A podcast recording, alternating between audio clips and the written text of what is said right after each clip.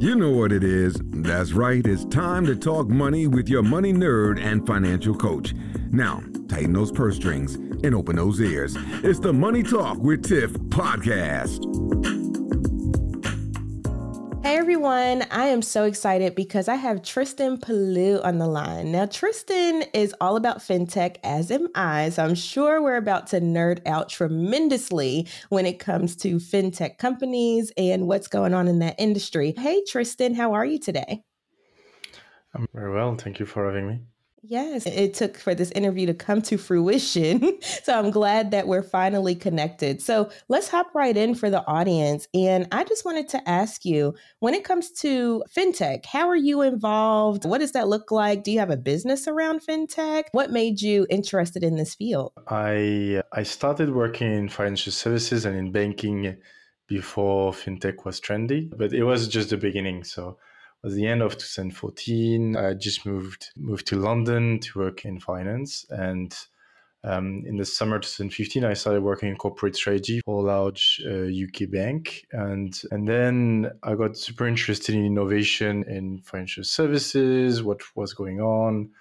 New technologies, uh, which was changing slowly but surely the world, and and yeah, so I started very, let's say, organically and it piqued my interest. I started reading a lot, writing about it, like writing research paper for as part of my job, uh, working with fintech companies to develop partnerships and this kind of stuff. And then in January 2020, I started Fintech Review to how would I say that to channel a bit my interest in fintech, having a platform where I could write, but also interview people in the industry. Yeah, like a, a, way to to channel my enthusiasm about fintech. And now uh, it's a small media platform, and I have a newsletter as well, and I also work with a couple of fintechs as a strategic advisor.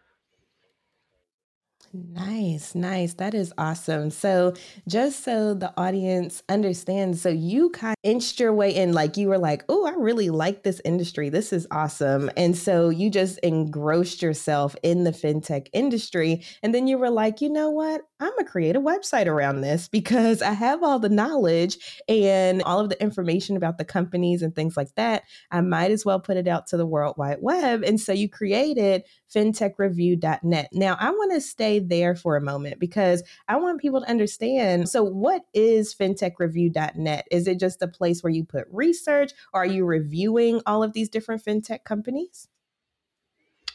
So it's uh, I like to say that it's a bit like it's the intersection of various things. On fintech review, there might be articles about more let's call it business, like the effect of interest rates on fintech businesses then sometimes it can be a review of a company saying, oh, what's going on with this company in particular. And then there are lots of interviews of various people working in the industry, their point of views on, on stuff. So it tends to be opinionated. There's strong opinions on, on, on various things on fintech review. It's not tends not to be neutral, which is how I like to do things. I call the cat. And yeah, so there are various things. And it goes from explaining very basic stuff around finance to better understand fintech, all the way to more complex topics that uh, cover. Awesome, awesome. Now, I know I didn't preface any questions, but I'm curious to know your answer. What do you think, like, what is your favorite fintech company right now? If you had to choose one, who do you think is doing some awesome things and you feel like, oh, like this is one that's really on the come up? So, there is a company I, I really like. This. It's in Europe, it's expanded elsewhere, and it's actually also in the US called Wise. It was formerly known as TransferWise. And they started as a money transmission business. So that I used like a while ago. I started using it, I think, in 2014 or something like that. And I was finding it super useful and much cheaper than banks. And now they've evolved and they're providing bank accounts and to like individuals, but also businesses. So I use it for businesses. And I think they have a great set of products. They're beating the competition on price, but but the service is still like super good. And I can see them they've developed a solid business model and they're present in, in so many countries. They've they've managed to do the expansion in the US from Europe, which a lot of fintechs fail there. They go to the US, they, under, they don't understand that it's really expensive to expand there, and they fail. But Wise managed to do that, and they're, as far as I know, they have a strong business in the US. So I really like this company. Yes, yes. And it's funny because I was like, I wonder if I'm going to know the company that he says. And of course, I do. Um, I'm actually use Wise. So I'm here in the US and I use Wise to send money to contractors that I have overseas. And it's so easy. It's so simple. And like you said, it's cheap. And actually, the contractor that I hired, one of them, she was like, Oh, you should use Wise. And so that's how I became aware of it. So now I'm letting my audience know if you have contractors, you have two fintech nerds here telling you that Wise is an awesome platform. And I use it every single week and it has not failed me at all. The contractor, she gets her money every week. I think I've been using it for about a year now. So it's an awesome platform. I completely agree with that. So I was like, I'm so glad you brought up one that I actually know and use.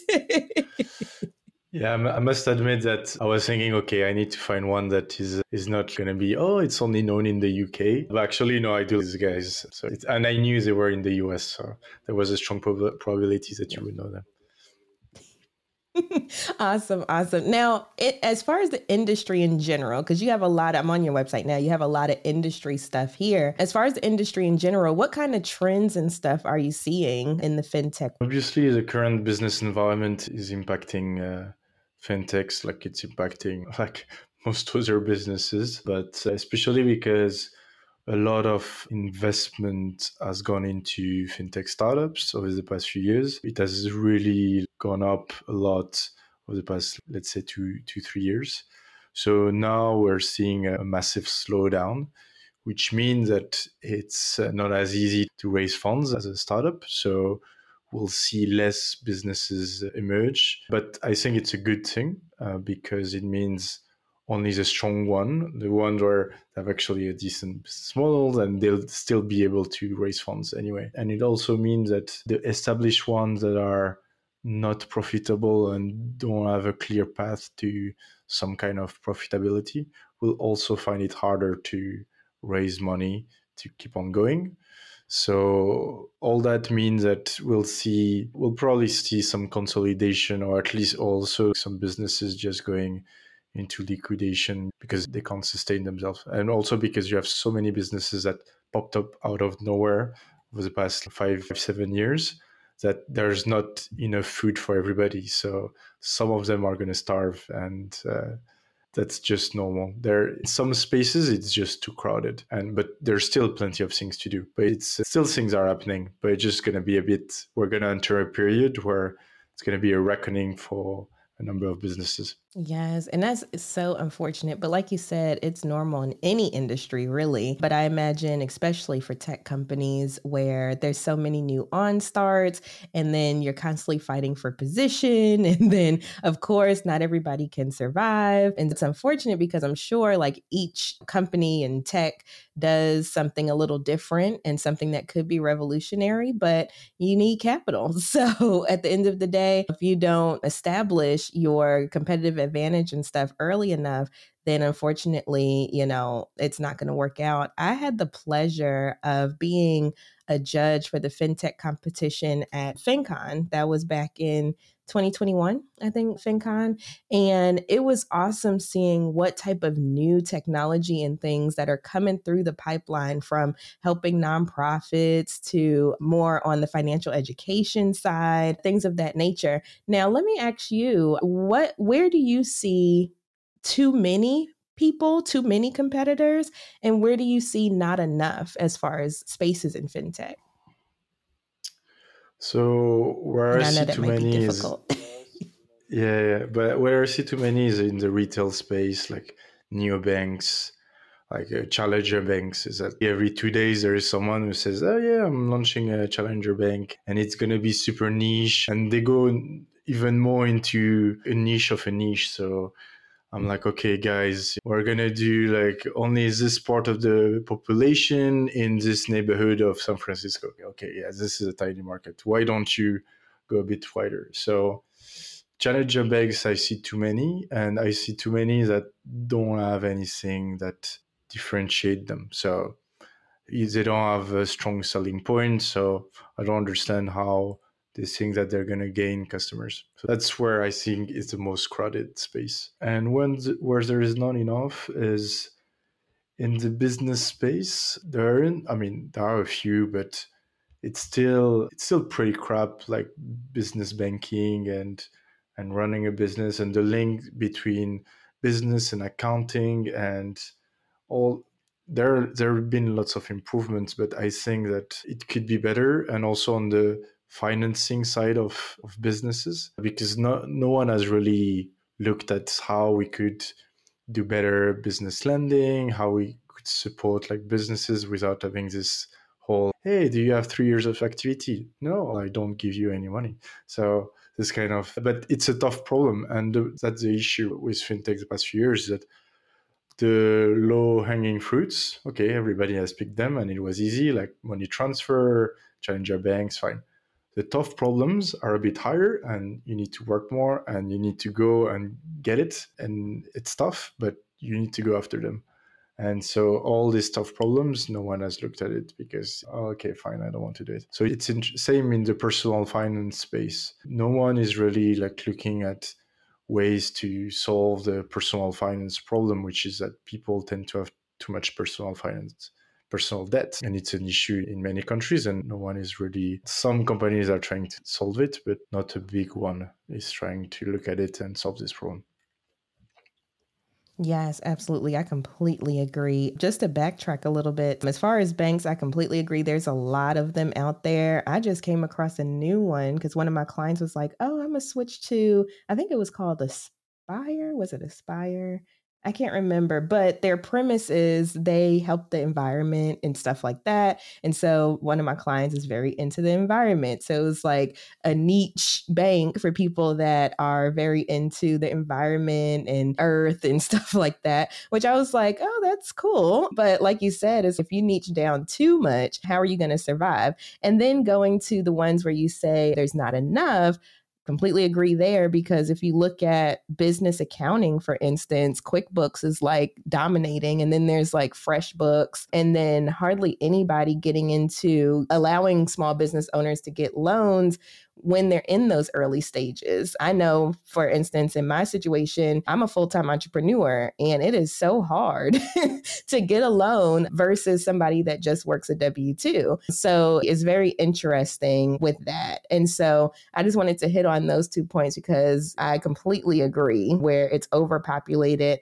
and then underpopulated. So this was a very interesting conversation. And of course, I could nerd out. I'm sure we can both nerd out all day on this, but we want to leave something for the people to go look you up. So if people were interested in learning more about you or your website, how could they find you?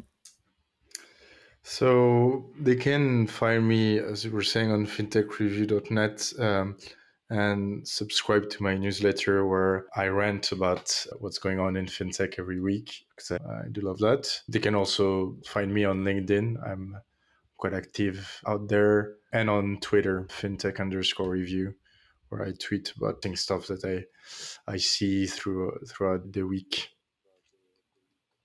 Awesome, awesome. And yes, I did see that Twitter feed on your website. So that was pretty cool where you can see exactly what Tristan is thinking about in that moment on his website as well. So thank you so much for coming on the show today. And if you didn't catch all of that, I will have all of that in the show notes. So don't worry. If you are a tech head like me or like Tristan, please definitely check out the show notes and get more involved with his website and what he has going on. So thank you so much, Tristan, for coming on the show today. Thank you for listening, joining, and being a part of the Money Talk with Tiff podcast this week. You can check Tiff out every Thursday for a new Money Talk podcast. But if you just can't wait until next week, you can listen to previous podcast episodes at moneytalkwitht.com or follow Tiff on all social media platforms at Money Talk with T. Until next time, spend wise by spending less than you make. A word to the money wise is always sufficient.